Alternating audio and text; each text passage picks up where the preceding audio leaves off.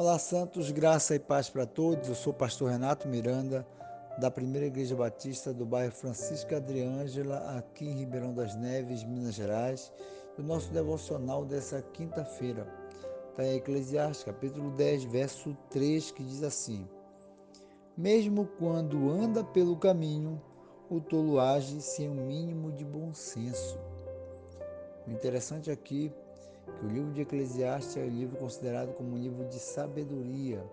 Ou seja, toda aquela pessoa que lê o livro de Eclesiastes, como de Provérbios, como o livro de Salmos, como o livro de Jó, que são considerados livros sapienciais, livro de sabedoria.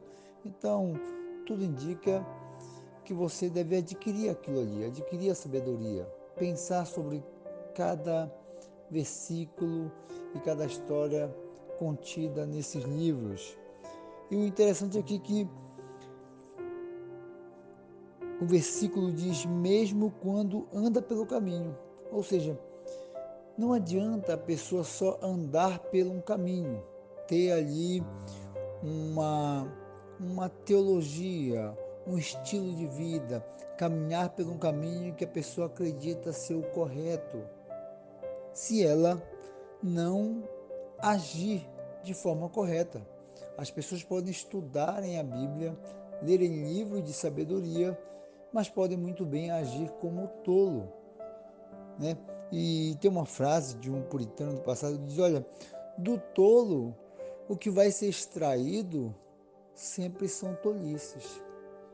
Do tolo, o que vai, a ação dele sempre são tolices. Ele pode até ensinar sabedoria, ele pode até estar no caminho, como diz aqui o versículo, ele mesmo que quando anda pelo caminho, ou seja, ele está seguindo um caminho que aparentemente é o caminho correto, mas as ações dele são ações com tolices. Ou seja, ele age como um tolo, ele tem um argumento interessante, ele fala até com sabedoria, ele ensina a sabedoria, mas ele age como um tolo.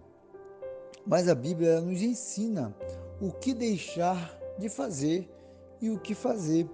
1 Pedro capítulo 2, verso 1 diz assim: Livrem-se de toda maldade e de todo engano, hipocrisia, inveja e de toda espécie de maledicência, de maldade. Ou seja, a Bíblia nos ensina o que nós devemos nos livrar, nos livrar de maldade, deixar de fazer maldade, deixar de ser hipócrita, deixar de fazer tolice.